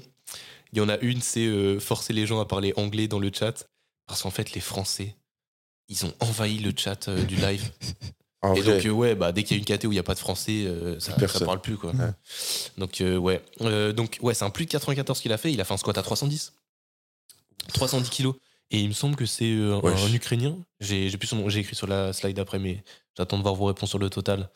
Euh, Trésor, est-ce que tu sais qui a fait le plus gros total et à combien il s'élève ce total? Je pense savoir. Mais Le plus gros total. Non, franchement, je sais pas. Moi, je dirais que c'est euh, l'Italien qui a gagné les moins de 94 kilos, qui a fait un total à 588 et quelques, il me semble. Et Et euh, ouais, c'est l'Italien Xavier. exactement. T'es pas loin. C'est pas tout à fait 588, mais euh, je vais te donner le point quand même parce que c'était pas facile de l'avoir et ça veut dire que personne n'a atteint les 600 kilos total sur cette compétition. Ouais. Euh, donc, pour les muscle up et les tractions, on le savait, hein, 51 kilos 586. et 120 kilos euh, pour la KT moins de 87. Ouais. La dips à 185, squat 310. Ah oui, il s'appelle Yann, c'est ça. Il s'appelle Yann. Et euh, ouais, il a, il a tapé un squat euh, impressionnant. 310 kilos. Et euh, donc, ouais, Xavier qui a gagné les, les moins de 94, il a fait 586,5. Donc, t'étais étais très proche du compte, Victor. Ouais. Et c'est une perf impressionnante. Ah, Parce que franchement. Ouais. ce qu'il faut noter surtout, c'est que il a fait du 12 sur 12. Ah. Tous ces passages ont été validés. Donc, euh, certains diront qu'il n'est pas allé chercher assez loin. Bon, en l'occurrence, il a gagné, donc il n'avait pas cherché à, à- il avait pas à pousser plus la performance. Euh, D'autres diront qu'il a parfaitement géré son match. Et moi, je suis plus de cet avis-là. Ce qui est dur, c'est de réussir à choisir les bonnes charges. Et euh, quand, on, quand on choisit une charge en troisième essai, le but, c'est pas de péter un record Ah ouais. euh, à tout prix, c'est de gratter quelques kilos en plus par Mm. rapport à son essai d'avant pour construire un total. Et en l'occurrence, lui a construit le meilleur et c'est pour ça qu'il a, qu'il a gagné sur, euh, sur Baki. Et il met combien? Il met plus 16, plus 16 kilos à Baki, je crois. hein. Il me semble que Baki a fait 570, ouais. Ouais, ouais, ouais. Plus 16 kilos. Donc euh, bon, c'est costaud. Bah, c'est c'est quand même serré. hein. C'est quand même serré. Ah ouais, Baki, mais- Baki lui manquait. Bah, il perd 3 kilos sur les muscle-up. euh, il perd euh, 5 kilos sur les dips parce qu'il a fait 170, 175. C'était un peu Ouais. gourmand. Euh, et, euh, Et le et- le squat, squat. après. il a raté des squats, mais il me semble qu'il a raté deux squats. Non, le dernier, il me semble, juste le dernier lift. Ah ouais? Ouais. On va revérifier. Mais enfin, le squat, c'est sur ça, je pense qu'il a aussi une belle marge de progression. Ouais. Ouais. Mais il a offert une, du, du très très beau spectacle, il a fait une très belle performance. Mais en face, il y avait du solide. Donc euh, 586,5. Les 600, ce sera pour l'an prochain, je pense. On est, est pas là. Même pour avant ça, hein, je pense qu'il y a des gens qui vont faire, euh, qui vont valider un total à 600 en compétition avant même les, les prochains mondiaux. Peut-être un Français. Ouais. Peut-être un Français à la FNSL. On verra. Bon, deuxième point. Deuxième point pour, euh, pour Victor. Si on, on la troisième question, euh, ça c'est juste pour voir si vous avez réussi à, voir l'info. Combien de temps est-ce qu'on a pour annoncer la charge qu'on mettra sur l'essai d'après? C'est-à-dire que quand on est athlète sur une compétition pareille, euh, quand on passe un lift, on doit aller voir juste après notre lift euh, le tableau d'arbitrage, la table d'arbitrage, pour annoncer la charge qu'on mettra après. Euh, combien de temps on a pour, euh, pour faire ça après la fin de notre, de notre passage? Hein? Vous savez pas du tout? Vous avez pas vu passer ça? Moi, je, moi, T'as je une pense... idée, Victor? Ouais, moi, j'ai une petite Et toi, t'aimes bien attendre que Trésor il parle? Ah, là, ça a lui de parler, non? C'est comme vous voulez, les gars. Bah, Victor, si tu sais quelque chose, dis. En fait, moi, j'hésite entre deux. J'hésite entre 5 minutes, mais je pense pas. Je pense que c'est trop long. Donc je dirais qu'ils ont 2 minutes. Il me semble qu'ils ont 2 minutes. Trésor, prononce-toi. Bon, allez, pour, euh, pour le jeu, je vais dire 3 minutes. Ah, le bâtard. 3 Ah, minutes. Il y a moyen. Moins que ça, lui. C'est exactement ça. C'est exactement ça. Bon alors, euh, information, euh, j'ai pris cette info-là juste en voyant le live, en voyant que sur le live et qu'il y avait les overlays, Ouais. dès que quelqu'un finissait un lift, il y avait un timer de 3 minutes qui était placé à côté de son nom euh, jusqu'à ce qu'il annonce en fait la, la charge du prochain lift. Donc c'est effectivement 3 minutes. Et l'autre notion un, un peu intéressante, c'est qu'ils ont le droit à changer. À un changement en fait. Ils Durant le les droit- 3 minutes c'est-à-dire que dans les trois minutes, s'ils annoncent quelque chose, ils ont le droit après de le changer une fois. Et c'est ça qui a fait perdre sa deuxième place à Ludo, puisque Timo a changé une fois la charge à son squat, ce qui lui a permis de mettre 0,25 de plus, et donc de gagner au total sur Ludo à 0,25 de plus. Punaise. Donc euh, beaucoup de stratégie, hein. Ouais, mais c'est Beaucoup bien, de c'est bien. stratégie. C'est le jeu. Ouais, franchement, c'est Vous en cool. pensez quoi de ça? Des, des changements de charge comme ça, euh, vraiment? Ah non, c'est bien, c'est Ah c'est intéressant. C'est, on va dire, une compète à côté de la compétition, tu Ouais, vois. bien C'est, Ouais. c'est de la tactique. Ouais, c'est ça. ajoute une dimension supplémentaire Ah, c'est match. ça, il faut que les coachs ils soient bien focus, il faut qu'ils regardent Exactement. tout, gros. Bah, ça me fait penser un peu à l'altéro, tu vois, on en parlait en plus la Ouais, c'est ça. En fois, altéro, en altéro, il y a, il y a beaucoup de coachs autour, de l'athlète. Euh, Il y en a pour encadrer l'athlète, il y en a pour annoncer les passages, et il y en a pour, euh, pour faire la stratégie et regarder ce que les autres font et voir, lui, il est en forme, on va essayer de le pousser un peu, etc. C'est comme une partie de poker. hein. Ouais, il y a- ça. Il y a vraiment un, un jeu de stratégie et, et, euh, à, à mettre en place. Et là, il faut, faut être bien entouré pour pouvoir gérer ça. Ouais. Euh, en l'occurrence, euh, ça, ça joue une, une seconde place sur un podium. hein. Ouais, c'est ça. c'est ça, ça. Non, non, franchement, c'est bien ça. C'est pour ça, si vous êtes coaché, prenez un coach qui, qui se Un coach fait, qui fait de l'expérience euh, sur euh, des compètes aussi de temps en temps. Parce Ouais. que euh, si vous voulez qu'il vous accompagne sur une compète et qu'il n'en a jamais fait, c'est c'est compliqué hein, mentalement de, de garder euh, la tête sur les épaules et de, de suivre le match comme ça. Il faut être très attentif. Ouais. Moi, c'est euh, en altéro, il y a beaucoup de coachs qui, qui disent, euh, enfin, sur, sur une, un week-end de compétition, quand je dois coacher et qu'après je dois tirer, euh, je suis KO. Ouais, t'es, fa- t'es fatigué mentalement. Pire, il y a des mecs qui arbitrent, qui coachent et qui. euh, ah, ça, c'est franchement, c'est super compliqué. Enfin, ton, ton, t'as, t'as le cerveau explosé après. T'es, Ouais, non, c'est t'es sûr. KO. hein. Niveau concentration, c'est très exigeant. Donc voilà, trois minutes pour annoncer le, le lift suivant. Ouais. Euh, quatrième question. Sur le squat masculin, combien est-ce qu'on a de spotters et d'arbitres? Donc là, pareil. Sur on le squat proche. masculin. Alors, parce qu'il y a plusieurs KT. Parce que Justement, il y a les, justement. les petites KT qui mettent pas très lourd. c'est pour ça c'est que j'ai qui- précisé squat masculin et pas squat féminin. Ok, d'accord. Parce que c'est pas pareil sur le squat masculin et le squat féminin, mais il me semble que sur tous les squats masculins, euh, cette année, euh, il y avait le même nombre d'arbitres. Enfin, d'arbitres. Oui, il y a le même nombre d'arbitres sur euh, toutes les KT, mais il y avait le même- même nombre de, de spotters. À votre avis? Moi, je dirais. En... J'hésite entre 3 et 4 parce que je me souviens, je pouvais pas filmer. Donc, je pouvais Tellement pas il y voir avait de l'athlète tellement il y avait de spotters. Donc, euh, Ouais, tellement il y avait de caméras aussi. hein. ouais, mais surtout spotters. Genre, euh, il y avait aucun angle à Mais- part devant. Regardez bien à la vidéo, même les arbitres galèrent à voir la- l'amplitude correctement. Tellement il y a de spotters. Moi, je dirais 3. Parce que je pense que devant, on avait un. Spotter angle. plus arbitre. Euh, ah non. Ouais, Bah, attention. Euh, Arbitre, arbitre. Victor, il se prononce pas là, il veut pas se faire avoir comme à la question d'avant. Il a bien raison. Bon, je Alors. dirais 5. 5 au total? Moi, je dirais 8 au total. Parce que dans les grosses KT, là, quand ça, quand ça, au squat, quand ça liftait lourd, il me semble qu'il y en avait deux sur les côtés, un derrière, et trois arbitres, euh, profondeur. euh. Il y avait quoi? Ils regardaient quoi les arbitres déjà? Prof... Bah, si, c'était profondeur, un qui était un devant, un sur le côté, un peu plus excentré. Ouais, je dirais 8. Ouais, c'est ça. C'est 8. C'est 8. Bien joué. Bonne analyse. C'est effectivement ça. Il y a, il y a deux mecs de chaque côté des poids et un mec derrière. Mm. Euh, bon, ça, ça, ça permet de rebondir sur deux choses qui se sont passées sur des compétitions. Il y a une personne qui a été disqualifiée parce qu'elle a drop sa barre. Ouais. Est-ce que vous avez vu ça? Ouais, je crois Ouais. qu'on l'a vu. Euh, Je ne l'ai pas lu dans les règles, mais il me semble que c'est une directive qui est, Si, ouais. qui est donnée avant euh, de faire ton, ton passage. C'est que les sauteurs sont là pour t'aider à re-raquer ta barre si t'arrives pas à remonter. Et en aucun cas, tu dois lâcher ta barre. Ah oui.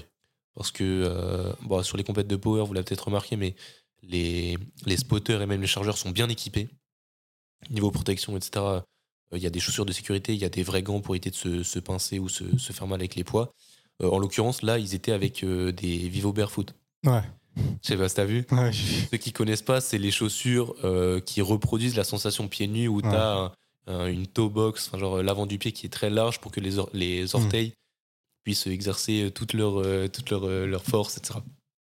Donc c'est vraiment des chaussettes. Genre, ça protège pas plus que des chaussettes. Donc une barre de 200 kilos sur votre pied nu, c'est cassé.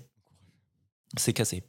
Donc, euh, il me semble que c'est un Indien. Il a été disqualifié pour ça parce qu'il a raté son squat et il a drop sa barre. Heureusement, personne n'a été blessé, mais Ouais, ça, c'est une. Ça, c'est hyper chose- dangereux en vrai. Ouais, ça. c'est hyper dangereux. Et euh, l'autre chose sur laquelle je voudrais rebondir, c'est l'arbitrage. L'arbitrage sur cette compétition. L'arbitrage, franchement. Qu'est-ce que vous en avez pensé? Il y a des choses à revoir. hein. Ah, franchement, choses à revoir. beaucoup de choses à revoir. En fait, c'est sur leur. euh, Moi, je les trouvais très fébriles sur leur prise de décision. Euh, à chaque prise de décision, ça se regardait. euh, ils n'étaient pas confiants, je trouvais. Et aussi, euh, des fois, ils validaient un lift. Et euh, par exemple, celui juste après, il va faire exactement le même lift, même profondeur, etc. Et pour je ne sais quelle raison, le lift ne va pas être validé. En fait, je sais pas sur quels critères ils se basaient à chaque fois. Ouais, sur, sur ça, ouais, c'est vrai. Je dirais que ça, la- ça changeait en fonction de la tête du, de, de l'athlète, quoi. Mais Ouais. sur la, la standardisation, je trouve générale, c'était euh, c'était un peu n'importe quoi. Ouais, non, je suis entièrement euh, d'accord. Puis même dans le live, hein, dans Ouais. le live, on regarde bien et dans le chat, gros. euh, pff. Le bon Jean-Luc. Jean-Luc, il a soulevé quelque chose d'intéressant. Ouais, qu'est-ce qu'il avait dit déjà, Jean-Luc? Il Ouais. avait dit. euh, En fait, le but d'avoir trois arbitres, c'est de pouvoir valider un lift quand il y a seulement deux arbitres qui sont pour. C'est-à-dire que si tu as deux blanches, une rouge, ton lift est validé. Ouais. Là, le problème, c'est que les arbitres se regardaient et se concertaient du regard avant de lever leur drapeau ou non. Et finalement, c'était une décision commune. Bah, C'est-à-dire ça. c'était ouais. oui ou non. C'était aussi binaire que ça. Tu pouvais pas avoir deux blanches, une rouge ou deux rouges, Ouais, une ouais, ouais. blanche. C'était forcément Mm. trois blanches ou trois rouges parce que les arbitres attendaient de regarder les autres si c'était bon. Le problème, c'était que sur les tractions, il y a qu'un arbitre qui voit correctement si le menton est au-dessus de la barre. Donc cet arbitre-là, il a un peu la décision la plus importante. Ouais. Mais les autres, qu'est-ce qu'ils ont à regarder? Que le gars, il part de la boxe, qu'il a fini sa rep et qu'il Mm. remonte sur la boxe. Et qu'il n'y ait pas de keeping, normalement. Ouais, Mm. voilà, c'est ça. Ouais. C'est ça. Donc les autres, techniquement, ils, ils doivent. Ouais, je suis euh, entièrement d'accord. hein. Mais le problème, c'est que ça voudrait dire que il y a deux arbitres qui voient pas le menton, qui à chaque fois valident la rep. C'est-à-dire qu'il y a t'as toujours deux blanches, même si tu mets pas le menton ça. évidente. Et il y a un athlète qui avait une bonne barbe.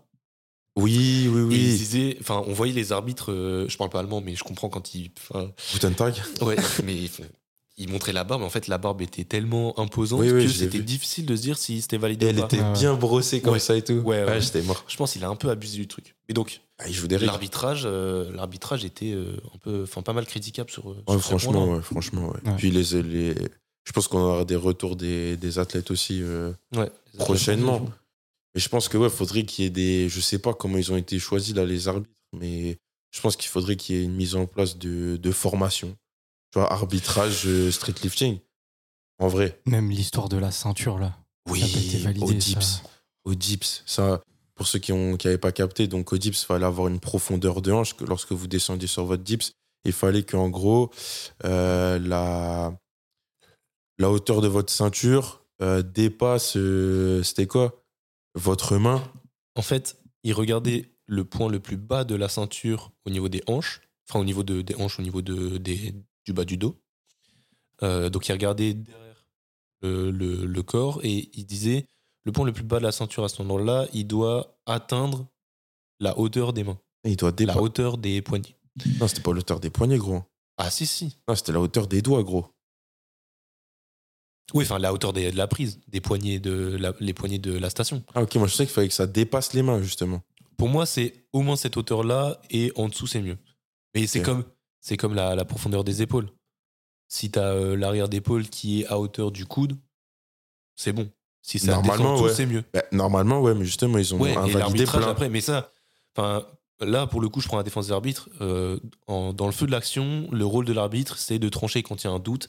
Et la décision n'est pas toujours bonne, malheureusement. Il y a plein de trucs critiquables, etc. Mais quand on est sur place, on fait forcément des erreurs. Mm. Et euh, dans la mesure où c'est des erreurs honnêtes et, euh, et, et que c'est pas du favoritisme, euh, on peut pas, on peut pas trop les, les critiquer sur ça. Mais la règle de la ceinture était pas mal compliquée à interpréter parce qu'il y a des athlètes, notamment une athlète française, qui mettaient leur ceinture super basse Ouais. Dès le début. Euh, ça veut dire que avant même de commencer à fléchir les coudes, Elle était la déjà ceinture en était dessous. déjà en dessous des poignets Ouais. de la station. Donc, euh, comment ils interprètent après la l'amplitude Mais c'est ça, mais je pense qu'il faudrait l'enlever en vrai, cette, euh, cette règle. Ouais, Bah, cette règle. Elle sert à rien. En vrai, qu'on soit clair et net, elle sert à rien. Parce Il y a que je des vois- gens qui arrivent à dips très bien en penchant beaucoup le buste Ah ouais? et en gardant les hanches très hautes. Ah ouais, mais pour moi, c'est valide. Pour moi, c'est une dips, gros. Ouais. Ah, gros, tu fais. C'est-à-dire T'as- que si t'as- les, poids, si les poids ne descendent pas du tout et que tu as juste le haut du corps qui bouge, Mais je vois ce que tu veux dire. Pour moi, c'est dips en vrai. c'est compliqué. Pour moi, c'est un, un mouvement relatif, c'est un non-mouvement. Ah, le mouvement, Ouais, il est optimisé. Ouais, mais enfin, Ah, en si. fait, il y a pas de, je vois pas d'autres mouvements où on pourrait faire le de parallèle, mais euh, il n'y a pas de mouvement du poids. Il y a que le mouvement du corps. Ouais, ouais. C'est pas de l'isométrie, hein, attention pour ceux qui suivent pas trop. J'essaierai de mettre un maximum Ouais, d'illustration. faudrait, ouais, faudrait en soi, la force externe ne bouge pas, tu vois. Donc en soi, euh, l'effort reste le même. C'est juste qu'il y a moins de variations au niveau de la force externe. Donc oui, potentiellement, tu as peut-être moins de difficultés puisque tu as moins de trajet. Mais en soi, bah, le trajet au niveau de ton numérus, il reste euh, similaire. Donc en soi, ça reste valide. hein. Bah ouais, pour moi, c'est ça en fait. Pour moi, s'il n'y a pas de déplacement de la charge, le mouvement, euh, il perd son sens. Oui, je vois ce que tu veux dire. Parce Mais je veux dire, en quand tu quand tu optimises, il y a des mecs qui font ça très bien. hein. J'essaierai de. oh non, ça va être impossible de retrouver cette vidéo-là, mais il y a des mecs qui soulèvent un poids super lourd et en fait, pour mettre le poids au-dessus de la tête, ils font pas un développé. Ils se baissent en dessous, un Ouais, peu ouais. comme euh, un Turkish get up. Ouais, ouais, ouais, je vois ce que Ils se baissent en dessous et en fait, c'est tout le corps qui bouge autour du poids. Et euh, finalement, le ressenti de la charge, il est, il est Mm. nul euh, à ce moment-là. Donc, Bah, en moi, fait, ça là- optimise le mouvement, mais je veux dire, en soi, en termes de production de force, tu retrouves quand même euh, une certaine production de force, puisque Ouais, ouais, la force externe obligé. ne bouge pas, tu vois. oui, ouais, un- en fait, un certain déplacement. Là, dans le cas, enfin, ce que, ce que tu es en train de dire, enfin, ce serait dans le cas où euh, la personne, en fait, maintient ses hanches hyper hautes et ne descend que son buste, mais ce qui est enfin, Ouais, non, presque je pense qu'il y a impossible. personne qui arrive à le faire. C'est impossible. Donc, il y aura forcément une variation de mouvement au niveau de la charge, mais elle sera peut-être diminuée sur, euh, sur quelqu'un qui garde relativement ses hanches assez hautes. Mais je pense qu'en soi, euh, enfin, moi, je suis quand même d'accord avec Victor, c'est pas une règle euh, hyper Non, utile en soi. Ah, Parce que la c'est démonstration de force est quand même, euh, est quand même la même quand voit Oui. quelqu'un qui, se, qui penche beaucoup le buste et qui se grandit Oui, d'un coup. Voilà. tout aussi impressionnant. Ouais. Donc, je pense que la règle doit être, doit être motivée. Enfin, Modifier, revisiter. elle part, elle part pas de rien du tout non plus. Je Non, pense qu'elle non, doit en être vrai, ouais. modifiée. Elle Ouais. va pas supprimée totalement, mais elle doit être modifiée. Mais je suis d'accord qu'il y a des, des, des problématiques par rapport à ça. Et euh, ouais, euh, si on passe brièvement sur la, la performance de Baki, il a fait la plus grosse, la plus grosse traction de sa catégorie. Il a passé 107 kg 5 et euh, il a fait un muscle up à 40 kg seulement, finalement. Ouais. Alors qu'il était en bien meilleure forme que son concurrent. Vous en pensez quoi de, ce- de son, de son muscle up à 43 kg Ah, ça tenait qu'à moi, moi, je l'aurais validé fort. Bah, moi, moi, justement, sur les critères d'exécution et de validation. Parce que toi, tu l'as vu en, direct. Toi, tu l'as fait en Ouais. direct Ouais, ouais, et je- trouve que sur les critères, il y a des choses vraiment à revoir. Parce que, encore une fois, après, bon, voilà, on en a déjà parlé, et peut-être que c'est chipoté, mais je trouve qu'il y a beaucoup trop d'optimisation autour de la flexion de hanche et de flexion de genou, à mon goût en tout cas, et ce qui altère beaucoup trop le mouvement de base. Ah, tu trouves qu'ils étaient pas assez verrouillés au niveau des hanches et des Ouais. genoux? Pas assez. Non, on n'était pas assez exigeant parce que si tu remarques, il y a trop de variations au niveau de l'exécution, au niveau du muscle-up, même si c'est normal, mais je parle vraiment au niveau des membres inférieurs. Si tu remarques par exemple Aubin ou euh, Perco, Ça bouge pas. ça bouge pas du tout. C'est vrai. Alors que par exemple, tu prends Ludo, même si euh, enfin j'ai adoré ses performances, en soi, son muscle-up, il y a quand même une flexion de genou. Je suis d'accord. Et beaucoup d'athlètes étaient comme ça. hein. Il y avait beaucoup de flexion de genou et pourtant c'était validé. Enfin, je trouve qu'on n'est pas assez exigeant là sur les critères d'exécution sur ce mouvement en tout cas. Ouais, ouais, je suis d'accord Toi, aussi. tu ouais. voudrais rajouter des, des critères. euh, Bah, en fait, Alors que là, on parle On- seul. Enfin, On peut optimiser avec la flexion de hanche, ça je peux comprendre. Et c'est même, enfin, c'est une optimisation et en même temps, ça permet aussi de réaliser euh, la, le- enfin, la portion haute et même ton, enfin, le muscle up. Mais par contre, sur la flexion de genou, je pense qu'il faut être très exigeant. Ça, c'est interdit, je trouve. Flexion de genou, c'est pas possible. Enfin, c'est c'est un keeping en soi. Même une très légère, pour moi, c'est c'est c'est pas. Et même sur une traction en soi. hein. Même sur une traction, je trouve que ça devrait être. euh, On devrait être vraiment exigeant sur ça. Il n'y a aucune flexion de genou. Il peut y avoir une légère flexion de hanche, mais il n'y a Ah. aucun momentum qui doit être créé sur les membres inférieurs.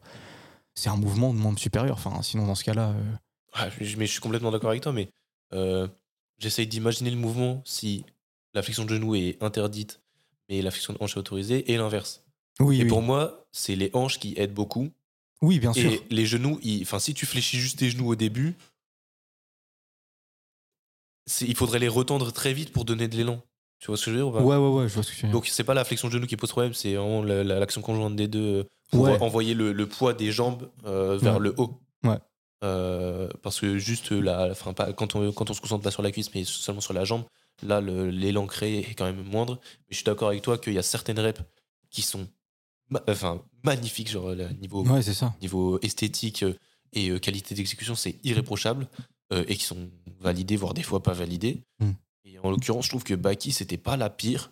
Ah non, il était bien ce Baki, ce qui a posé problème, c'est que euh, il est parti bras fléchis, il a tendu et il est reparti très vite. Et donc, le moment où il était bras tendu, il était trop court ou trop Court, peu perceptible pour que les arbitres disent c'est bon, il est parti bras tendu, la Ah, rep est ouais, valide. ouais, ok. Ouais. Mais donc, pour moi, c'était quand même bon.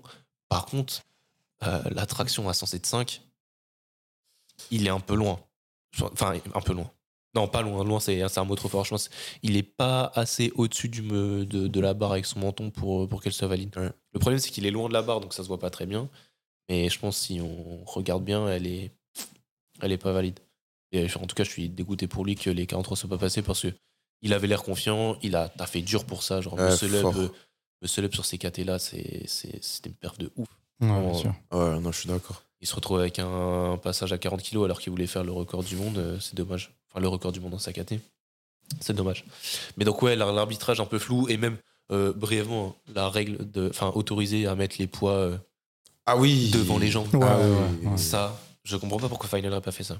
Pareil, j'essaierai de mettre des images, j'ai genre un montage de ouf sur ce- cet épisode. Ils- Je mettrai des images, mais normalement, enfin, dans la plupart des fédérations dans le monde, en streetlifting, les tr- aux, aux tractions et au muscle up, tu dois avoir les poids entre les jambes.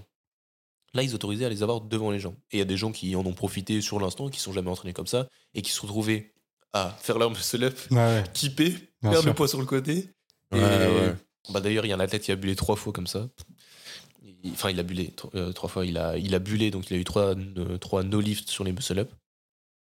Euh, Qu'est-ce que vous en pensez, vous, cette règle-là? Est-ce que vous avez déjà fait des tractions comme ça, euh, niveau sensation, etc. Non, jamais.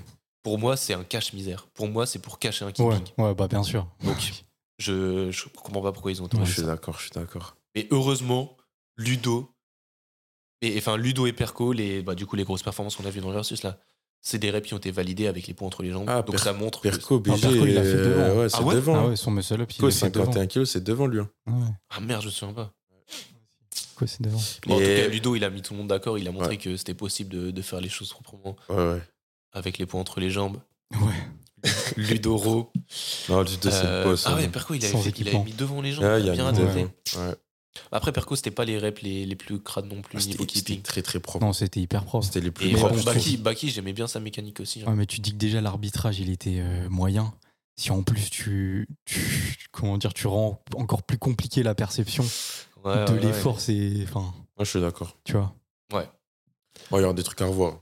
Parce qu'en soit vraiment la, enfin, la répétition de Perco, je vois pas comment les arbitres ont pu voir s'il y avait eu ou non un keeping. On pouvait le voir que de l'arrière. C'était impossible de Et ils étaient, ils étaient tous placés devant? Ouais. Bah franchement, ils étaient tous placés Bah, devant. Ça, déjà, je trouve ça complètement incohérent. Le keeping, il se place le plus bah bien sûr. profil. Ouais. Ouais. Ah, c'est vrai, c'est vrai. Donc, euh, ouais, pas cohérent. Donc, euh, Dommage. Mais ouais, bon, après, ils ont quand même organisé un événement de ouf. euh, je pense ouais, Euh, ils, ont, ils ont appris pas mal de ça et même euh, l'organisateur et Final Rep, ils ont déjà communiqué sur les choses qu'ils aimeraient corriger pour l'an prochain. Ils ont même parlé de tests antidopage. C'est Walid, hein, l'athlète de, de la SWAT team qui, qui était blessé, qui n'a pas participé, mais qui faisait les commentaires parce qu'il parle plein de langues différentes. Ouais, c'est incroyable. il, est, il est très chaud. Euh, il expliquait, Ouah, franchement, si on met en place des tests antidopage, euh, on va avoir beaucoup moins de monde euh, dans Ouais, cette sur- compétition. Ouais, surtout, il disait que les Polonais étaient euh, chargés, Ah mais ouais que là-bas, c'était légal en fait. Ouais. Ouais. Dans, dans- dans leur truc, c'était complètement légal. Ils en faisaient même la vente et tout sur, euh, sur Insta et tout, tu vois. La promotion sur Insta. Ouais, c'est compliqué. Enfin, en tout cas, ça va, ça va s'améliorer et ça, il y a déjà une bonne base quand même. C'était un, un bel événement. Ouais. Donc, ouais, pour revenir à la question, il y a effectivement huit, euh, Ah, huit personnes ouais. qui, qui encadrent. Euh, Le sur les dips, je me souviens il y avait pas mal de monde aussi parce qu'en fait, Ouais. sur les dips et les tractions, ils tiennent le poids pour l'équilibrer jusqu'à avant que tu te places quand tu te mets dans le vide. Ouais. Je trouvais ça intéressant. Donc, 5 spotters sur le squat et 3 arbitres. Euh, bon, J'ai noté quatrième, mais c'est la cinquième question. On va parler d'un d'un athlète qui, est, qui a effectué un record du monde, Ouais. mais qui a été euh, disqualifié de la compétition. Est-ce que si I vous know. vous souvenez? Ouais. Tu l'as? Ouais. C'est pas Everyday Ah, Si, c'est everyday Everyday avec une traction à 100 kilos, du coup, qui. exactement. est- Everyday, quel KT Tu te souviens?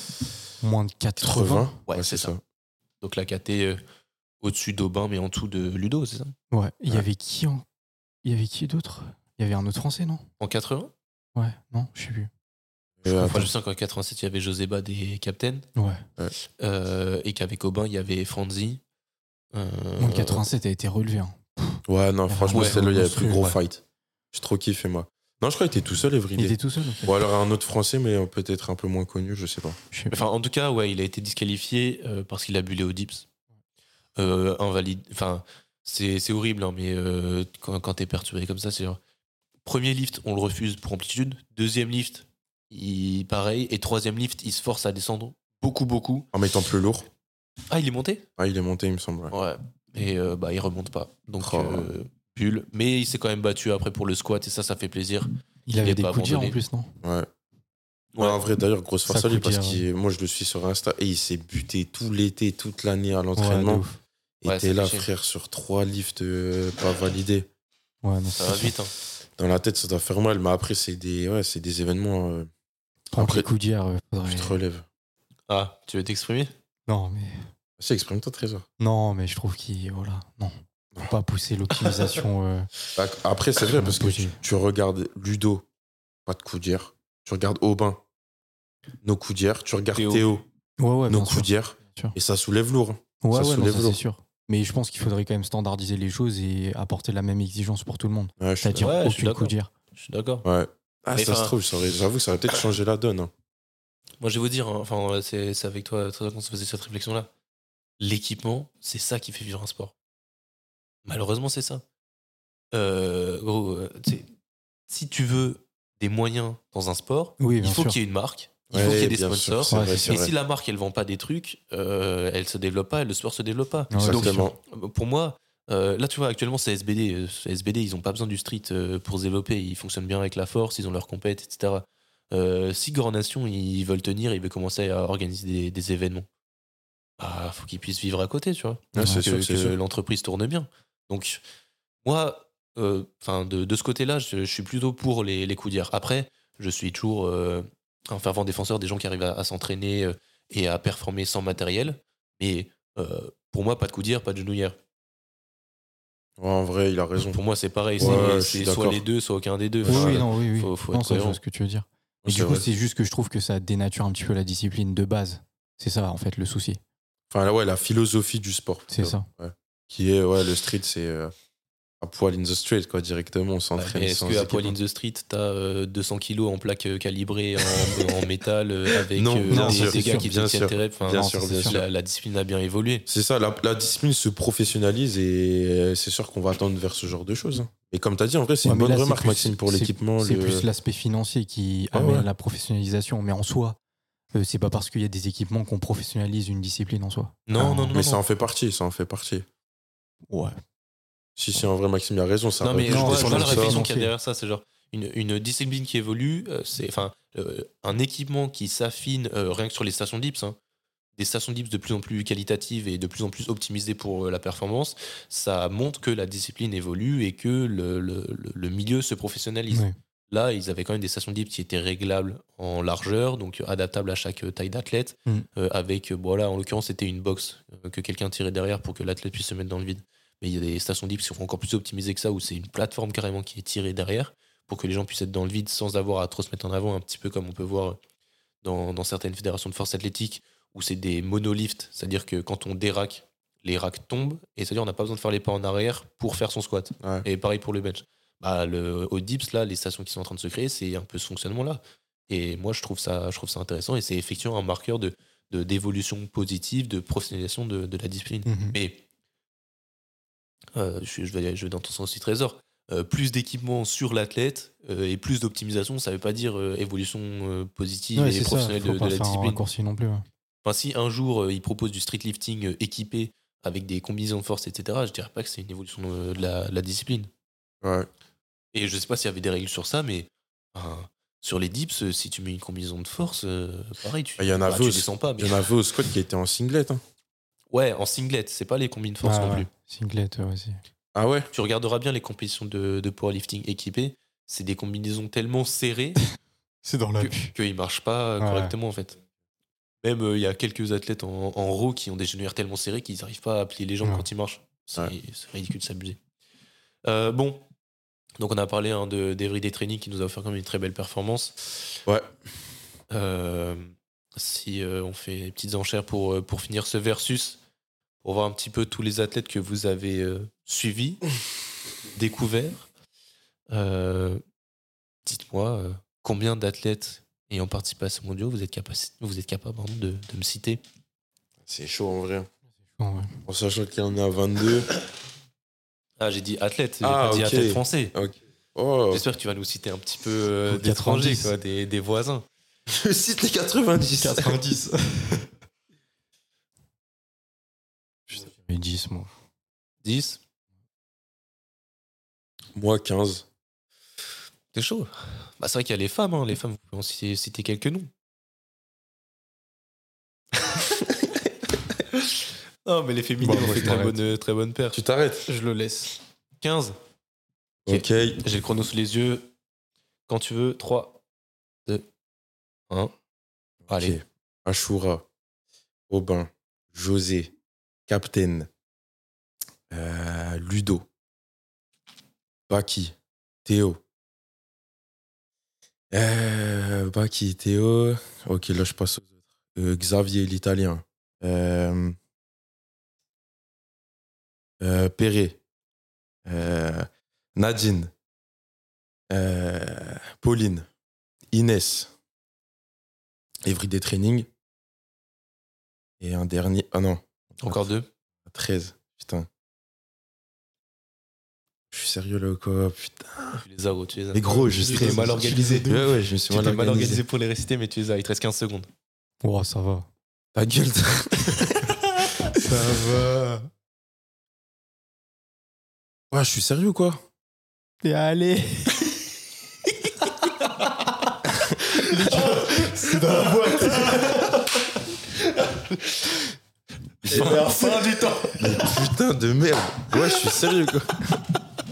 Eh, J'ai trop envie de le frapper ça. Ça tranche. eu un trou. Mais frère, Ah, mais. il y avait Qu'est-ce qui t'arrive Il y avait qui d'autre là Mais attends, t'en as cité plein, mais. Enfin, je sais pas si je pourrais le refaire les 15 là, mais. Mais euh, bah, Timo, tu l'as pas cité. Ouais, parce que vas-y. Tonio, Tonio. Tonio, tu l'as pas cité. Ah ouais. Il y a, il y a un Belge, Bear Workout, qui, euh, qui, euh, qui s'entraîne pas mal avec les Français et qui était coaché par, par Suleiman. euh. Ouais. Euh, Julie, ouais, coaché par Paul. Par, euh, Ah bah oui, Julie, par euh, 9h29. Euh, Par Laura. Ouais, Laura, pardon. non, non. en vrai, en vrai Non, les 15, t'y j'y- étais. j'y étais, mais pas- c'est quoi paniqué. Non, mais c'est. Juste parce que Mais ouais, mais ça qui me rend ouf aussi là. Bah 15 secondes. Oh là là, c'est Ah, dommage, tu l'avais, tu l'avais. ah, du coup, j'ai quand même gagné. Je pense que t'as quand même gagné le versus, mais c'est c'est combien là le. c'est un point. Ah. Bah, surtout si c'est. Enfin, pour moi, le versus, Attends, c'est. Everyday, j'ai gagné. Ça, j'ai gagné. Ouais, Everyday, il l'avait aussi. Ouais, mais je l'ai dit avant, c'est quoi ça? Ouais, il le savait avant, il a dit ouais, je l'ai, on t'a laissé réfléchir. T'as dit Pour moi, je moi, je pas moi, j'ai dit, moi, j'ai dit la, la, la traction en plus, 5 kilos. Ah oui. Non, il l'avait, je, mets- je mets pas de point là-dessus. Alors Alors, on est sur deux victoires d'affilée, il me semble, en plus. Ouais, c'est bien, c'est bien. Cette année, je Là, reprends il y a ma combien, revanche. combien là du coup? Sur, euh, sur la fin, oh, t'es chiant, je vais devoir revérifier euh, tous les scores. Ah, ça se trouve, en vrai, ça se trouve, j'ai dit n'importe on va voir. Non, non, en vrai, je pense que Victor, t'as as marqué euh, plus de points. Alors, dire ça directement. Première question.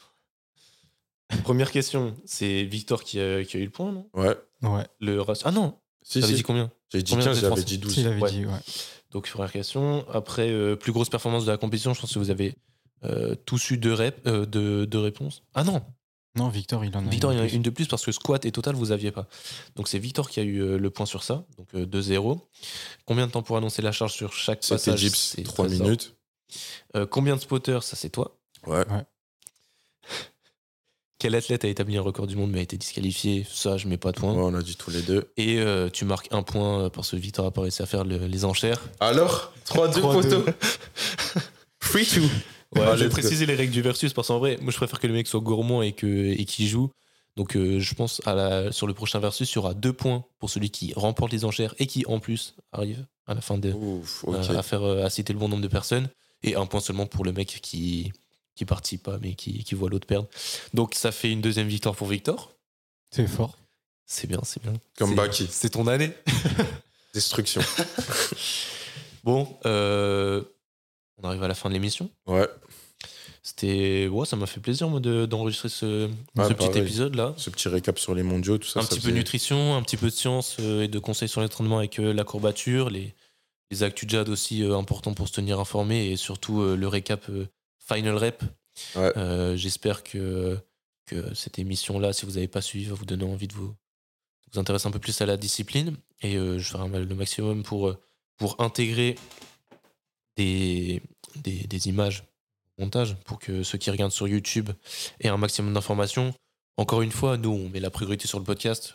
Que ce soit une émission agréable à, écouter parce que c'est là que les gens, en général, euh, ont le plus de temps pour, euh, pour, pour euh, écouter et suivre ce, ce- contenu. Mais si vous avez le temps de passer sur YouTube, sachez que bah, on est filmé, on met du, du contenu vidéo, donc ça en- enrichit un petit peu, ça, ça améliore la valeur de ce qu'on vous apporte. Ouais. Euh, merci les gars euh, d'être venus euh, enregistrer cette, euh, cette émission. Ah, euh, merci à toi, moi. Max. hein. Euh, L'évolution de Pump euh, ne s'arrêtera pas en si bon chemin. On va continuer, même si cette année, ça va être une année chargée. On va bosser. Euh, merci de nous avoir suivis dans cette émission. Ouais. Force à vous dans tous vos projets, et surtout à la salle. hein. Écoutez bien nos, nos conseils et, et donnez-vous à fond. Faites-nous un retour sur la curcumine, si jamais c'est intéressant pour les courbatures. Et, euh, et d'ici là, euh, plein de bonnes choses. hein. Ouais, ouais, ouais. On se retrouve dans deux semaines pour un autre épisode. Merci à vous de, de nous avoir suivis. Ciao, l'équipe. Ouais, ciao. Salut les gars.